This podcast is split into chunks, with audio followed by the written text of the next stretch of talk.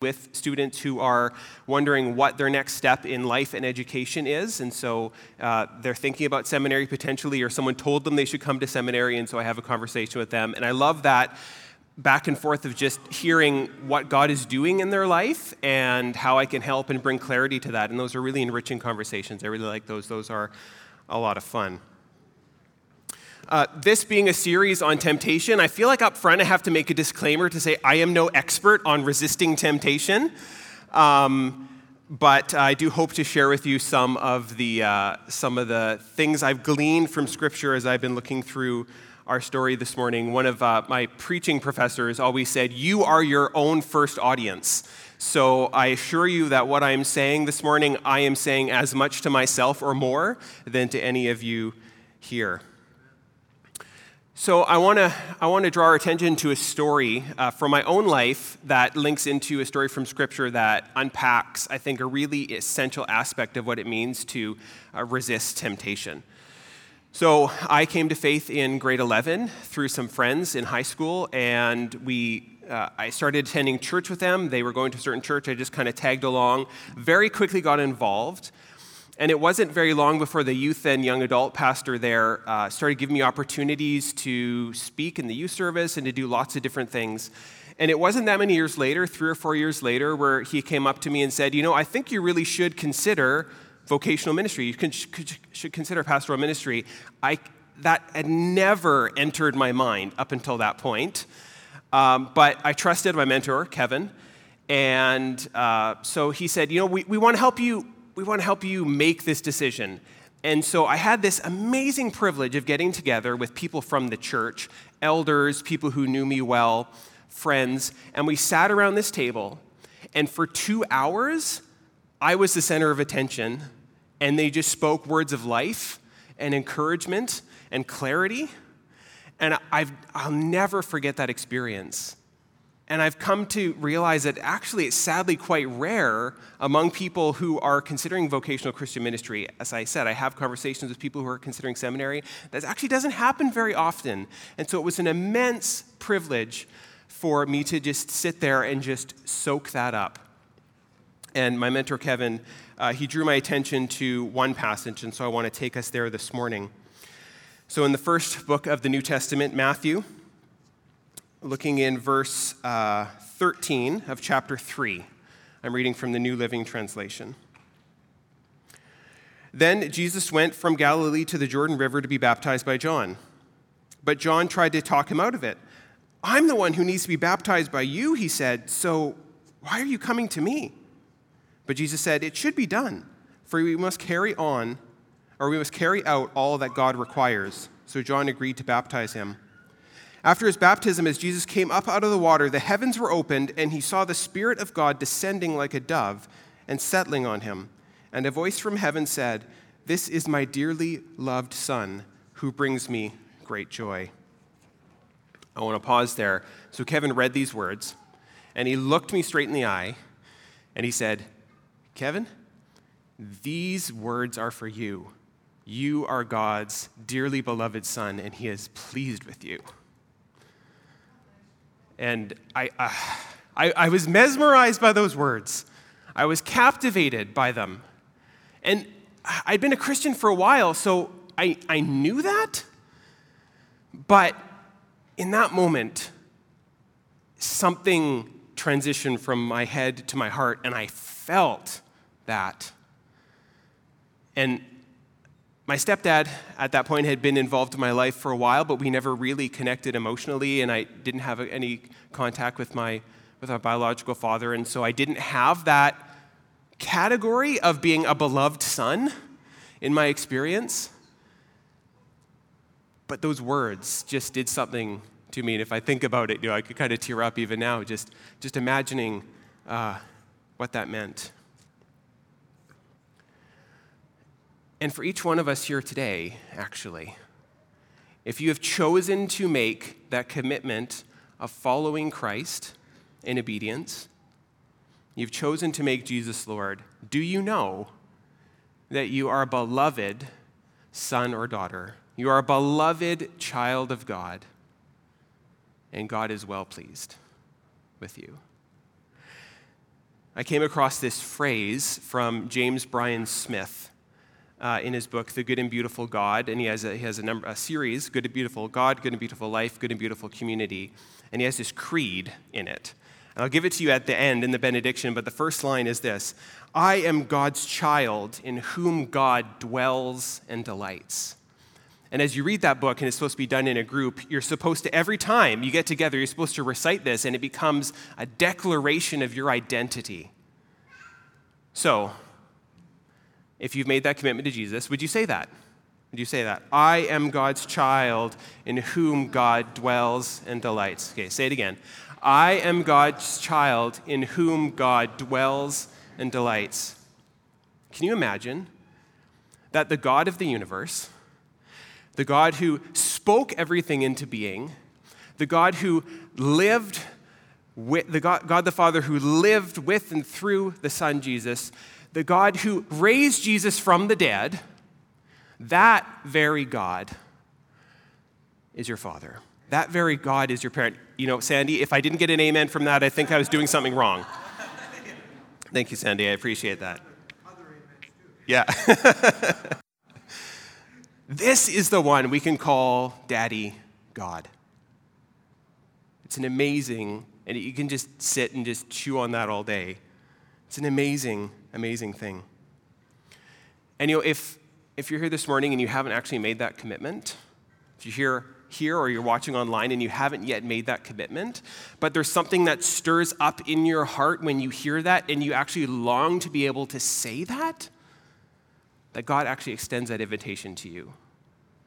And so you can email us, prayer at jerichoridge.com, and we can have a conversation with you about how to actually accept that new identity that God extends to you. So, this is actually a crucial background. This passage is a crucial background because immediately Jesus goes into, into his temptation. And we don't really pick that up because it's the end of one chapter and the beginning of the next chapter, but it is like one piece and it seamlessly moves through. So, the first two verses of chapter 4. Then Jesus was led by the Spirit into the wilderness to be tempted there by the devil. For 40 days and 40 nights, he fasted and became hungry. So it's like he had this experience, and then he went into the desert. And there's a few things that this juxtaposition between these two things can show us. Number one, temptation often comes very quickly after a mountaintop spiritual experience. And I've had conversations with people, you know, they've been baptized. I've had the privilege of baptizing them, and they, they know, like in every fiber of their being that they've made this decision and they've come to follow God and it's a joyous occasion. And then, like, next Sunday, I meet them and they're just like, ah, I don't know, did I make the right decision? And there's, there's a guilt that comes, not a guilt, a doubt that comes. And, and there's some, there's some, it, I, don't, I don't even know how it happens, but it seems to be very common, a very common experience that people have, whether, where they have a really rich encounter with God, and very soon after, there's temptation, there's doubt, there's some of that that's creeping in. I would have thought it would just been a nice, I mean, I know there's mountaintops, I know there's valleys. I thought it would be a nice gentle road down into the valley and then come back up again, but it's like a precipitous plunge. Like it just, people just fall off, fall off the cliff. And it's really hard and it's unexpected. But this was Jesus' experience. He had his baptism, he's like, boom, right there into the wilderness. I wanted to reiterate, number two, I wanted to re- reiterate something Wally said is God does not tempt people. God led Jesus into the wilderness, but it was the devil who did the tempting. God knew what was going to happen, but it was not God. God was not the one who tempted. Number three, temptation often precedes times of future fruitfulness and ministry.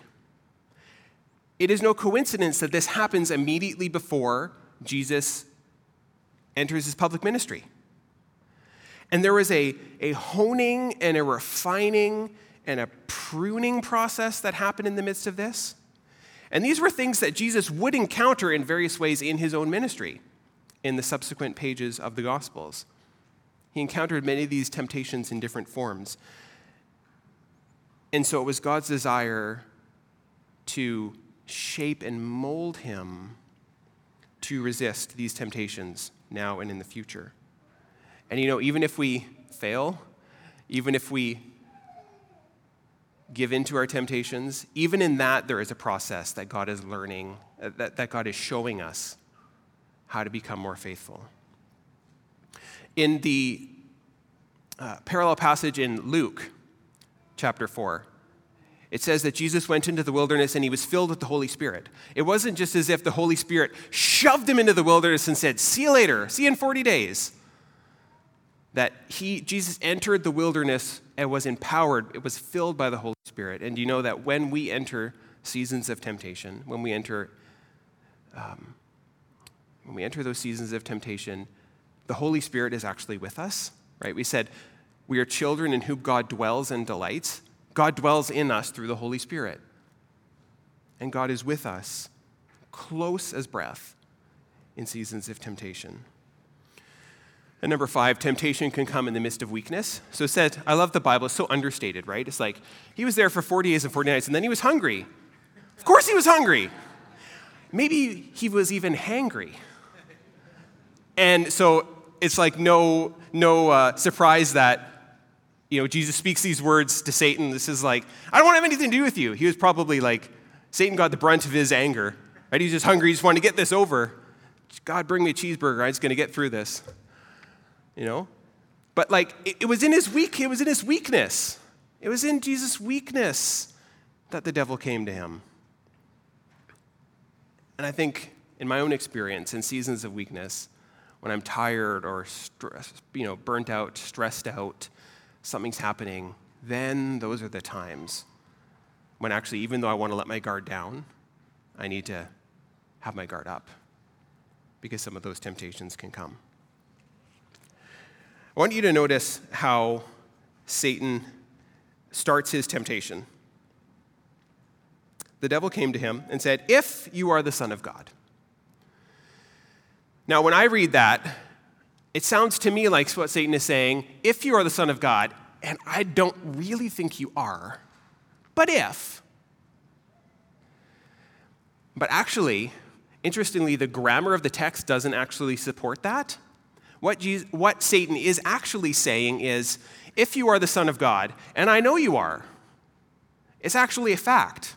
Because remember, Jesus came up out of the water, and a voice from heaven spoke and said, You are my beloved Son. This is a matter of public record. Jesus knows it, everybody there heard it. Satan actually doesn't dispute that. And for each one of us, even though we're tempted we, to doubt our role as children of God, Satan himself doesn't actually dispute that. He knows it. So, what I think a better translation would be something like, since you are the Son of God. Satan doesn't actually want to tempt us to doubt our identity, but he wants to confuse us about what that identity means for us. Yes, Jesus, you are the Son of God, but what kind of son are you going to be?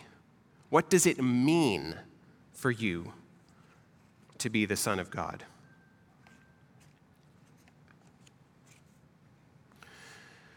So these temptations are unfolding, um, kind of a, an unfolding question about like how Jesus will be the Son of God. And the first temptation. So if you're the Son of God, tell these stones to become loaves of bread. But Jesus told him, No.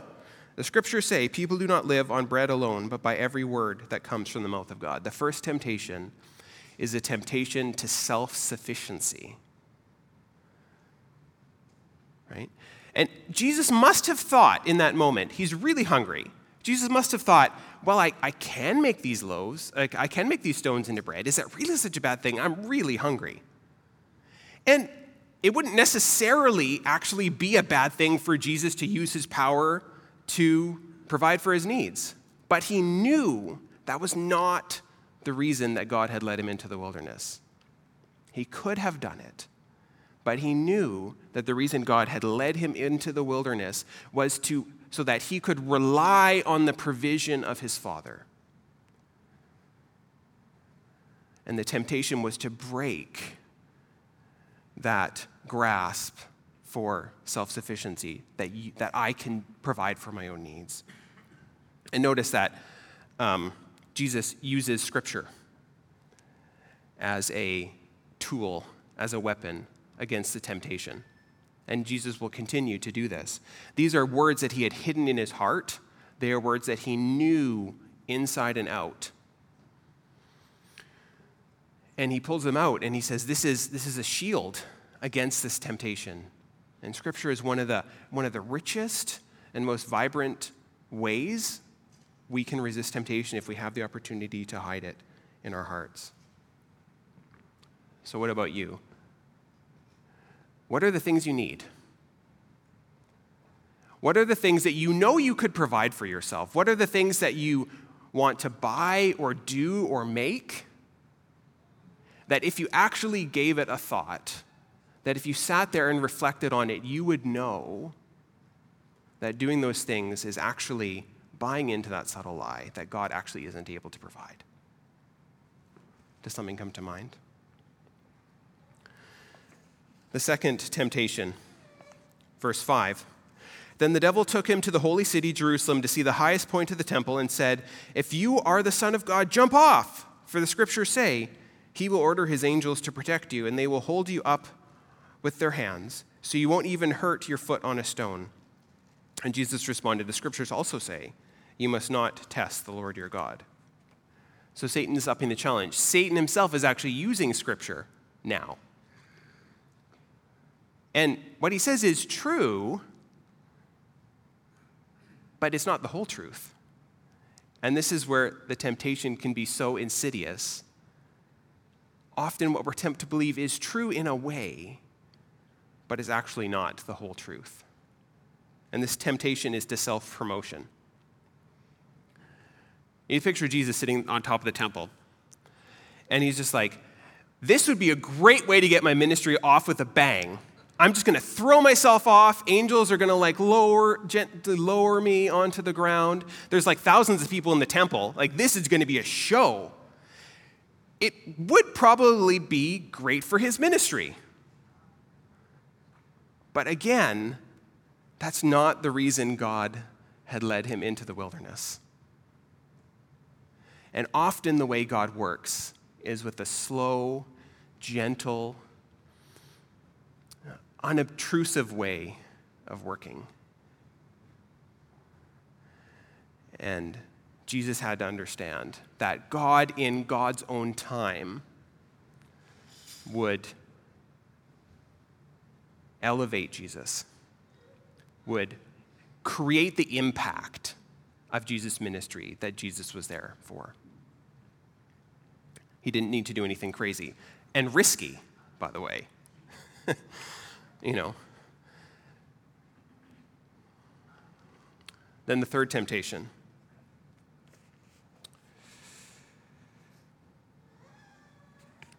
Next, the devil took him to the peak of a very high mountain and showed him all the kingdoms of the world and their glory. I will give it all to you, he said, if you will kneel down and worship me. Get out of here, Satan, Jesus told him, for the scriptures say, You must worship the Lord your God and serve him only. Then the devil went away, and the angels took care of Jesus. So the amazing thing is, Satan actually offers Jesus all those kingdoms. And you know what? They're actually Satan's to give. The Bible says that the devil is you know, the prince of this world. So he actually has the authority to give to Jesus these things. And wouldn't, would it not have been easier? I suspect at this point, Jesus probably already knew what he was in for. And wouldn't it have been easier just to say, all the good I could do if I had this authority? But he knew it was the easier way, but it wasn't the right way. You notice what Satan says? All of these things I will, um, if you will kneel down and worship me, I will give you all these things. So Satan demands worship, but Jesus responds this is really crucial. You must worship the Lord your God and serve him only. So Satan just says, You just have to worship me. But Jesus knows that God demands more than just worship, He demands service. I, I, can, I can worship anything, but it makes no demands on me. But God, in His call to a holy life, makes demands on us. He asks for not our love, not only our love and our worship, but our service. And Jesus could see through that. He could see the difference. Okay. I'll put up my hand first. Who among us this week has given into any kind of temptation? Anybody? Anybody? Sure. Who among us has maybe even given into one of these temptations? To use our own power to get what we think we need or want in our own time? Who among us has used our power to show off a little bit, to um, make ourselves look better in the eyes of others? Who among us has used our power to do what we think is good, but we recognize that we've taken the power in the wrong way and we haven't used it appropriately? I can say that. So, how do you view this passage then? Now, this may not be true for everybody, but I want to say here's where my mind goes. Okay, I look at this passage and I say, okay, Lord, I've messed up. So I look at this and I say, okay, so here, here it is. Here's, here's how I'm going to not mess up in the future, right? I just have to, I have to memorize scripture. Um, I have to understand my own weaknesses. I have to under, understand the, you know, the tactics of the devil. Um, and then next time it happens, man, I am ready. I'm set. I'm going to crush this. And it probably wouldn't be surprising to, for me to say, yeah, it doesn't always work out like that.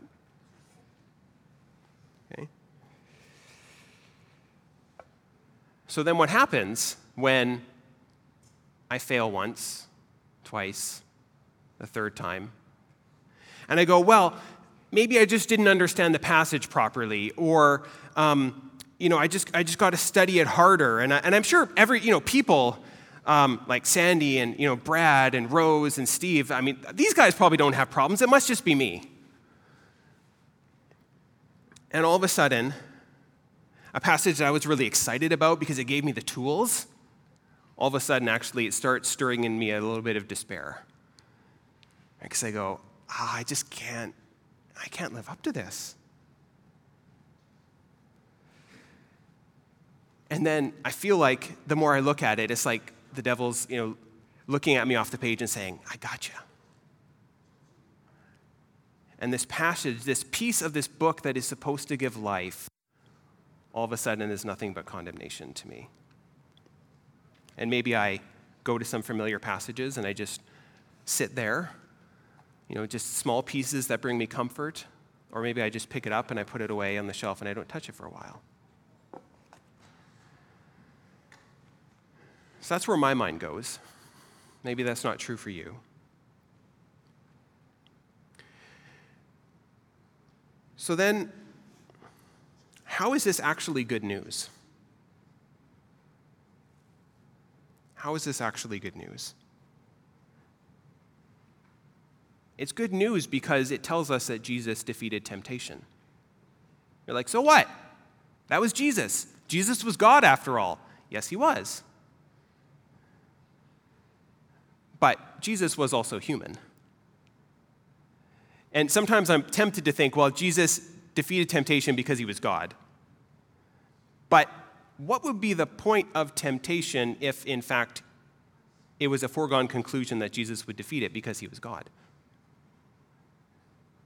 Do you know that Jesus defeated this temptation as a human being? As a perfect human being.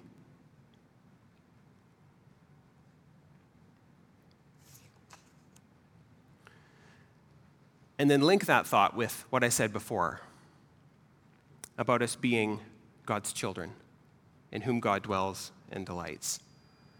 And then the New Testament says that we are in Christ. Dozens of times it says we are in Christ. This idea that we are actually, when we choose to become followers of Jesus, we are united with Christ.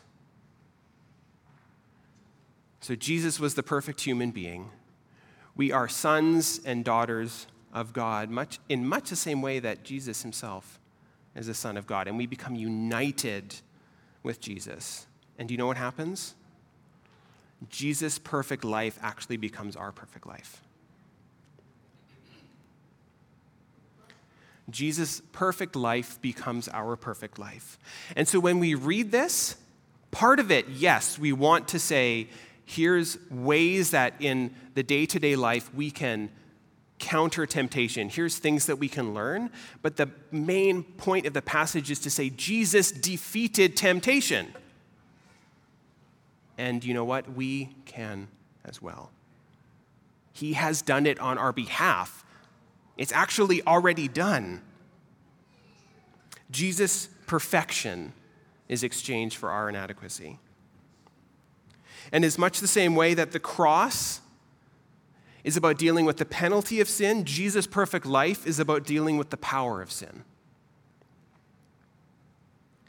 And this changes my reading of this passage. It changes my reading of all of Scripture. Because instead of condemnation, it is suddenly good news.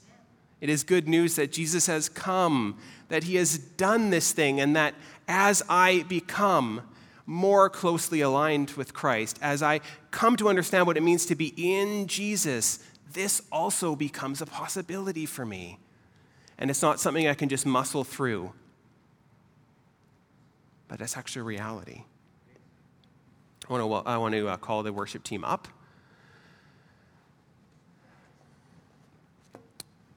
And I just ask that God would bless us through Jesus' perfect life and his death. Let's pray.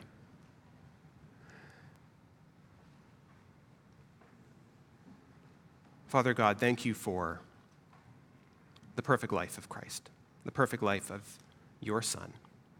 And thank you also for the immense and incomprehensible reality that we too are children of God that you have looked at the perfection of Jesus and made it into ours.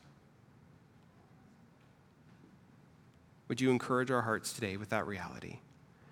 Would you show us how understanding our identity, who we are, understanding what it means for us to be children of God, can help us stand firm in the midst of temptation? For the glory of God. We ask this in the name of Jesus Christ. Amen.